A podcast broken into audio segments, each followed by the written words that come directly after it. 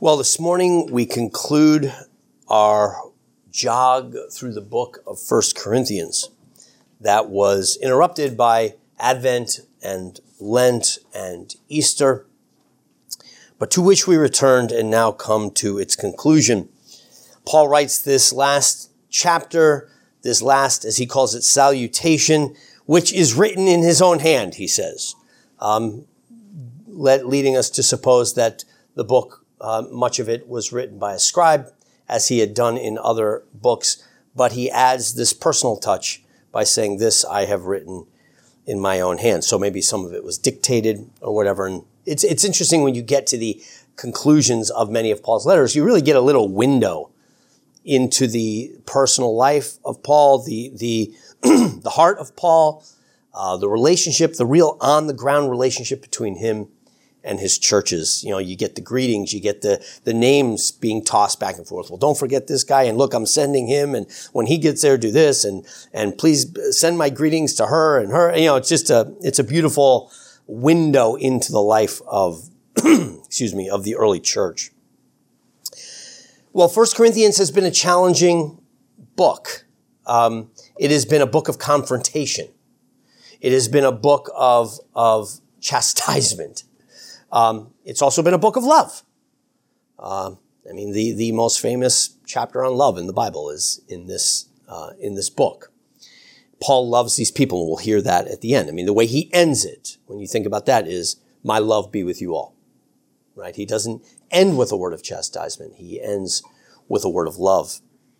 And so it's been a good book and a challenging book. But now we come to the conclusion. And I want to make four, or at least draw our attention to four points. And conveniently for me today, they are broken up really one point from each of the heading areas as Paul concludes his letter.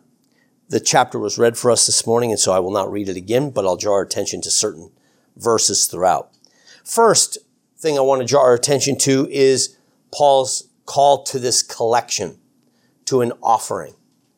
So as he wraps it up, he then says, now concerning the collection for the saints, as I have given orders to the churches of Galatia, so you must do also. So Paul draws his attention to a collection. Now here, he is not merely just talking about the offering as we have it in the midst of a worship service, though that is what was to be done. We're going to hear the direction to do this, an offering on the first day of the month. But it is from passages like this that we get the offering as part of our worship service. When you look back at the early documents of early church worship services, they contained an offering. So what Paul set in motion here as he planted church, because remember, we're here first generation. These churches are just learning about the gospel. They're popping up in different cities, towns around, uh, around uh, Turkey, so Asia Minor, Macedonia, that region north of Greece, and then Greece. And as these churches are popping up, orders of worship are having to be given and so forth. And part of that direction was the idea of an offering. But it starts with this, and this offering he's talking about, this collection was a very specific collection. Paul made it his mission as he went around and planted churches, and let's remember, he's planting churches in Gentile lands. So here's Paul, a Jew, a Hebrew, and not just a Hebrew, a Hebrew of Hebrews, a Pharisee, but a Pharisee of Pharisees, he says. This is a man who is embedded in his Hebrew culture, who now, by the very direct will of God, has been called to go out from his home into Gentile lands and share the gospel and welcome Gentiles into the covenant community as full members within that community. To bring to them, as we thought about last week, the mystery of the revelation of God that Gentiles of all people could be and would be full members of the inheritance of Abraham with the Jews. That in fact, they were sons of Abraham by their faith and that those of Abraham's lineage, many Jews who did not share Abraham's faith were cut off from the covenant. This was, this was a very beautiful, challenging, hard, painful truth and message that Paul needed to proclaim, but he's doing it out among the Gentile lands. Now, Paul is a realist. Paul understands the optics. Right? So here he is, he's out planting churches in the Gentile land. And yet, how do we handle the relationship between Jews and Gentiles? How, how can we show, not just say, but how can we demonstrate that the church is in fact one? And here would be a beautiful way. If the Gentile churches took up offerings to send back to their Jewish brothers that they don't even know back in Jerusalem. Because the Jews back in Jerusalem who had followed Christ and were now Christians, and don't forget, we go back to Pentecost. I mean, they're at Pentecost. 3,000 people believe, and people were beginning to believe all over the place. Well, those people didn't just believe and, okay, form a, a Christian community and they're welcomed within civil society. No. Remember, the civic society of Jerusalem is Jewish. It's bringing Jesus up on charges. It's bringing the apostles up on charges. It's killing Stephen. You become a Christian Jew in Jerusalem. You are cut off from society. You are cut off from synagogue welfare, if you will, you know, from the, the help of the Jewish community for the poor. I don't know what you do for employment. You may not have employment. And so you have a community of brothers and sisters in Jerusalem who are suffering. And Paul sees a beautiful and amazing opportunity to incarnate church unity by bringing Gentile money from Greece, from Macedonia, and from Asia Minor down as a collection down to his Jewish brothers and say, hey, your Gentile brothers send this in love to you. Wow. What a, what a real, tangible, visible act of love and unity. And that is the offering that he's speaking of here. And in a very real sense, that is what our offering is about. I mean, yes, our offering uh, that we take keeps the lights on. You know, make sure that the lawn is mowed and that we have supplies and new Bibles when they need them. It pays my my pay for for uh, being here. It does all those kinds of things of making sure the ministry and life of this church does its thing. But of course, it does beyond that. Oh, it's think about the gesture of unity and love that it is. And, and we know it is. We've shared, Mark has shared with you letters that have come back. Sometimes we have the privilege to speak with these people. As, as I, I said, I had uh, a lunch last week with, with Tony Umarov in, in, uh, uh, Urumov in, in, uh, in Newburgh. I, I get to sit across the table and hear the thanks for the, the support of the church.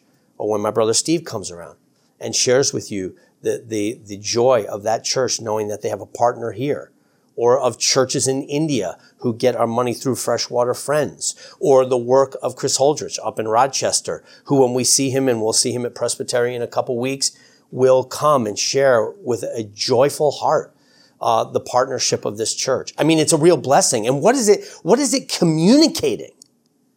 It's communicating that we see your needs. That though we're far away from Germany, our hearts are with you. We're, we're there with you. Here, take this. We haven't forgotten you. You, when that money arrives, it says that our hearts arrive. It's like, it tells them that we're praying for you. We think of you. We're with you. Whether that's in Rochester or in Macedonia or in Germany or in India or wherever else we have supported. And by the way, it's not just here. Of course, churches all over the world are doing this and money is just flying around you know, the world from churches to other churches where they are essentially saying that to one another. And it is again a very tangible, we, we can't all be in Germany helping Stephen. We, we can't be all digging wells in India. We, we just can't do that. Nor are we all called to that. We all can't be up in, in Rochester helping Chris. But when we give of ourselves and when we give of our money, we are, we are giving ourselves. The time that we put in raising that money, that those days of labor I essentially am sending to Germany. I'm sending them to Rochester. I'm sending them to India, wherever the case might be. In this case, they were sending them to Jerusalem. It wasn't just money because we got a problem. Hey, we got to fix it. It was their hearts they were sending. It was their time they were sending. It was their attention that they were sending. And it mattered. It mattered to Paul because it, he saw the gospel at stake here. He saw the identity of the church at stake, and it was a beautiful thing that they were doing. So now concerning the collection for the saints, as I have given orders to the churches of Galatia, that's the, the region of sort of northern and, or at least um, eastern uh, Turkey. So you must do also. On the first day of the week, let each one of you lay something aside storing up as he may prosper, right? According to your abilities, let us do it. That there be no collection when I come. That is to say, let's not make it where I come and we pass the hat. And say, okay, what, what, what can we scrap together right now? No, no.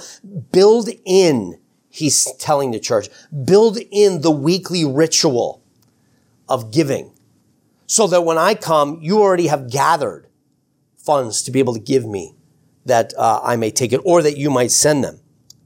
And when I come, whomever you approve by your letters, I will send to bear your gift to Jerusalem. So you'll, you'll tell me who is trustworthy. This is a very dangerous thing to transport money like that. Uh, and Paul's been doing it. It's one of the reasons he's, he tells the Corinthians in Second Corinthians, you know, I face all kinds of dangers on the highway, dangers at sea. I mean, he in many ways, especially on this third missionary journey, is going to be ca- carrying money uh, with him uh, for the sake of the church there. But here, we'll take those who are tested by you and we'll trust them. Unless you don't think so, unless you think it'd be better. And then, in which case, I personally will go all the way down to Jerusalem and make this thing happen.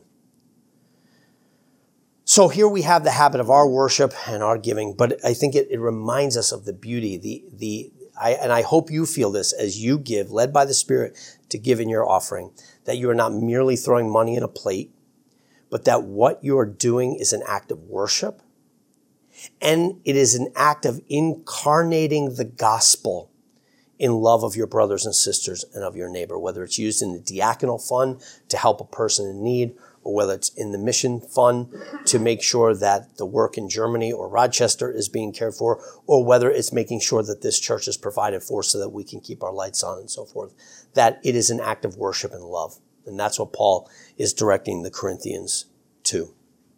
And I would encourage you, by the way, to uh, in in Second Corinthians chapter eight. I'll just read this to you because it is beautiful.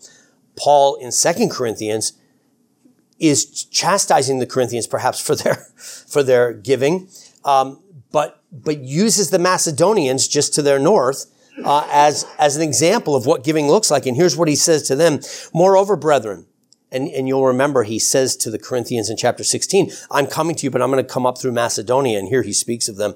Moreover, brethren, we make known to you the grace of God bestowed on the churches in Macedonia, that in a great trial of affliction, the abundance of their joy and their deep poverty abounded in the riches of their liberality. What about, what brought forth their liberality? What brought forth the riches of their giving trial, joy, and poverty.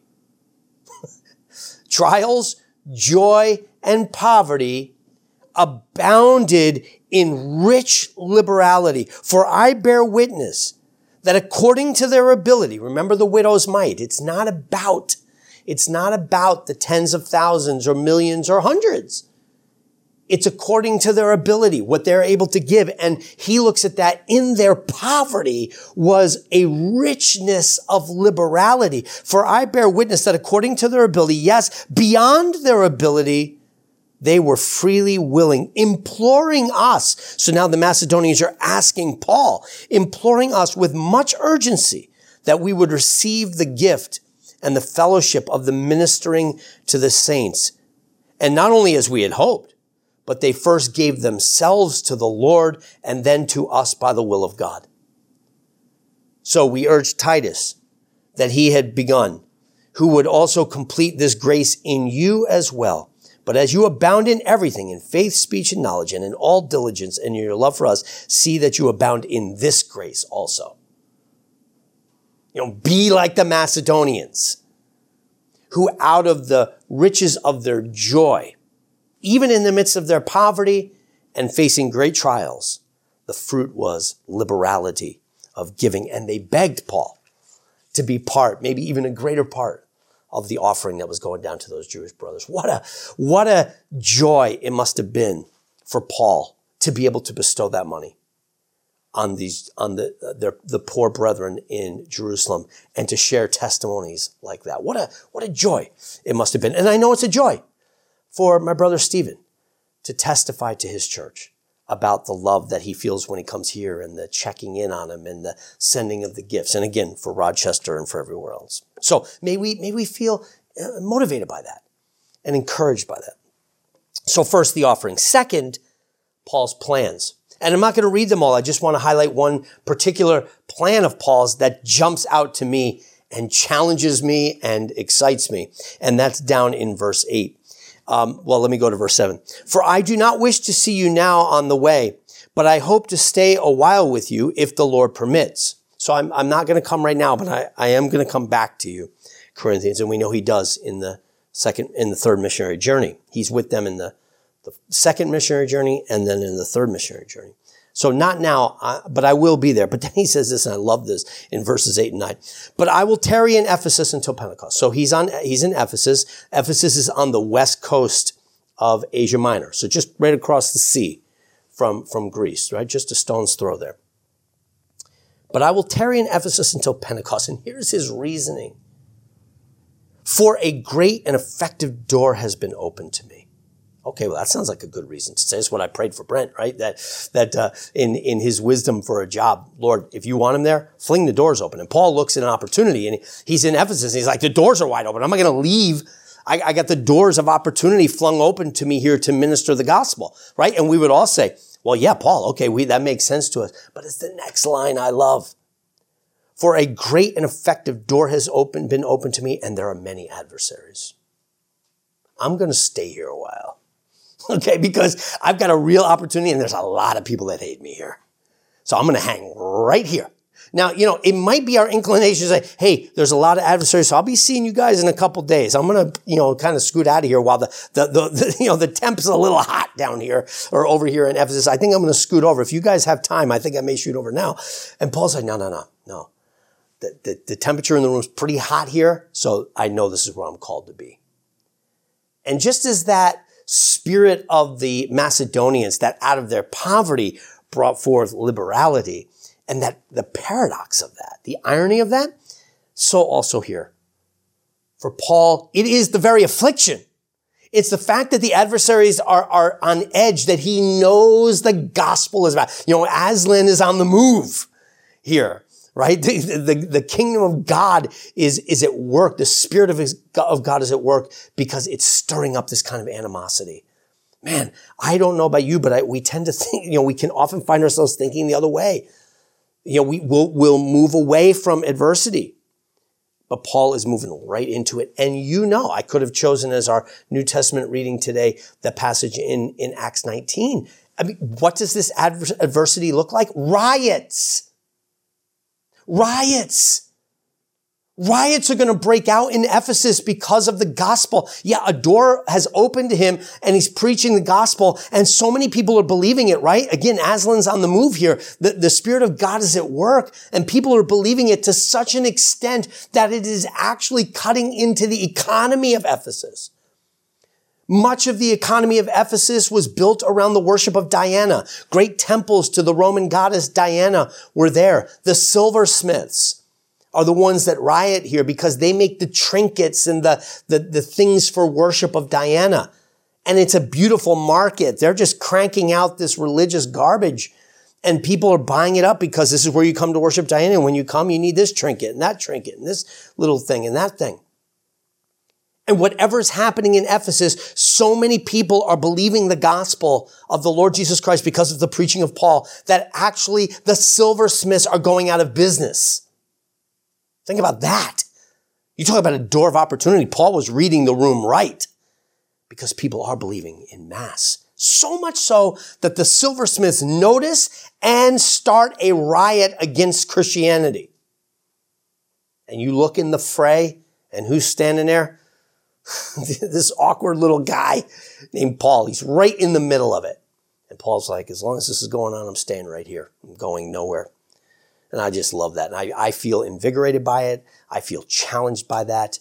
It's, it's, you know, as I write to Christian brothers and sisters around the country, you know, there is something about ministering in New York that has its challenges, right? I mean, pastoring a little church in New York, but also running a Christian school in New York, it's like, it's not, though I, am not, not nearly the Ephesian levels, but you feel, you feel the cultural tensions and hostilities. And this just reminds me, stop whining about it. right? Stop whining and roll up your sleeves and get to work because this is where you're called to be. So may we all be encouraged because we're all doing kingdom work here in the darkening Northeast. So first, the offering. Secondly, the plans that Paul has and a little window into his own heart. Then thirdly, and, and most poignantly for us, I think, well, maybe not, the, the charge that he gives. And this is down in verses 13 and 14. And he gives these little, short, little, choppy um, exhortations to us. And in some ways, they mimic exactly what Paul was doing in Ephesus. So he says, watch. Secondly, stand fast in the faith. Thirdly, be brave. And fourthly, be strong. The ESV says, for be brave, act like men. But of course, in our in our culture, this would raise all kinds of. How dare you say act like men? We don't even know what a man is. How can we tell him to act like a man? Um, you know, who's to say I'm not a man? All right, so we get the point. All right, so so you know the the New King James helps us out here by by avoiding that kind of language and getting right to the the characteristics. But notice verse thirteen: watch, be watchful. And here is where I tapped into our our our reading word of exhortation from Revelation chapter 3 to the church at Sardis, right? You are asleep. Wake up, he tells them. You're asleep at the gate. And literally, as I said, that city of Sardis, it was built on a cliff. Like on three sides, there was no way really to attack it. All they really had to do was watch the gate. And so they did, but they, they became, they sloughed off. Vigilance and literally a group of mountain climbers, you know, scaled the walls behind them, came in at night, opened the gates and let the enemy in because they just thought we're impenetrable. And that's how the city was overcome and defeated. They literally fell asleep at the switch. They literally were not vigilant. And so when the Lord brings the word to them, and we could do this through each of the seven cities uh, that he addresses, the seven churches, those things he says to them are very poignant to them as a city. But to the church of Sardis, you literally fell asleep at the switch and you are doing the same thing spiritually.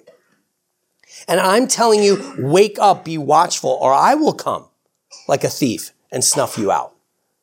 And so the word to the Corinthians here is be watchful. You've got these false teachers coming in.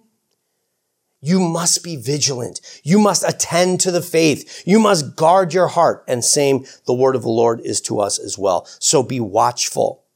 Secondly, stand fast in the faith.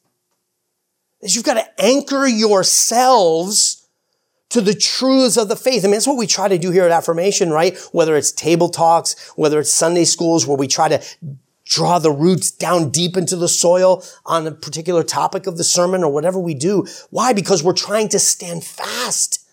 We live in an age that's very flighty, very thin. I mean, we just don't dive deep into the word of God and make sure we draw deep roots into the truth of God's word. And that's what Paul is telling us to do because if not, you'll be easily pushed over. So stand fast and then be brave. Be brave. And this is where, man, is Paul not a model for us? I'm staying here because the adversity is strong. Yeah, we need to be brave. We need to lay hold of the truth, knowing that our hope is not in this age. My identity is not what my neighbor thinks about me. Though I want my neighbor to like me, I, I want them to think I'm, I'm a fine young, man, a gentleman. But at the same time, my identity is in Christ. My hope is not in this age. My hope is not in the prosperity of this age. My hope is not in getting up some ladder. My hope is in Christ and my hope is in the kingdom of God. Therefore be brave and courageous. Right? As, as we looked at last week in Psalm 91, go, re- if you need courage, go read Psalm 91. Right? They might kill you, but they can't hurt you. Remember that was the line we used last week. They may kill you, but they can't hurt you. There's nothing, literally nothing, that the enemy can take away from you. There's not one thing that Jesus has for you that they can take away from you. Nothing. In fact, he will use all of their efforts, even the hard things in your life where it feels like much has been taken away from you. Even those things the Lord will transform into gold. Even those things he will transform into glory. C.S. Lewis meets George MacDonald in his fictitious story, The Great Divorce. And MacDonald tells him, you know, for the Christian, when he gets to glory, he looks back upon his life and realizes Though he didn't have eyes to see it, it's been heaven all along. And the non believer, when he or she dies and looks back on a life, realizes it's been hell all along. No matter how good it was, it was a foretaste of hell. It never satisfied. For a Christian, we look back and even the hard things, even the trials, when we have eyes that are glorified, we look back and we can see, oh Lord, that's what you were doing in and through, that you were refining me like gold for this day. It's a beautiful thing. And therefore, we can be brave. So we watch and we're steadfast and we're brave and we're strong. Be bold, right? You be bold, not a timid Christian, but acting with boldness. So the offering, the plans, the charge, and then finally the benediction, the blessing. But notice the blessing does, it's, it's one of these things where it's like, it, it's, sour and then sweet. It's bitter and then it satisfies because Paul's blessing to the church comes right on the heels of a curse. And go back and read Psalm 21 today because Psalm 21 starts out beautiful. Oh, the king is doing great. And oh, Lord, you love the king. And oh, the king loves you. And this is just wonderful and great. And then all of a sudden it turns to the enemies. And he uses some really strong language, language that would make us a little uncomfortable in the 21st century you know, the Lord's going to resist them to their face. He's going to put the arrow in their face. I mean, you know, it's like very strong language, imprecatory language. But notice how Paul ends his letter to the Corinthians, verse 22. If anyone does not love the Lord Jesus Christ, let him be accursed. And we don't know if Paul is speaking about those within the church at Corinth or those in the broader community, even those who are now persecuting him in Ephesus. Obviously, he wants all men and women to love the Lord Jesus Christ. But Paul puts it out there, and I think, again, this is something we have to reckon with. This gives us a little bit of the urgency to be steadfast and to be abounding in the work of the Lord, because those who do not love or trust the Lord Jesus Christ are, in fact, accursed. They're accursed. You know, I love to listen to all kinds of things. As, as I'm talking about like podcasts and lectures and many of them Christian sermons and Christian professors and so forth, but I listen to a lot of other things as well, right? Political stuff, uh, cultural stuff, leadership stuff, business stuff.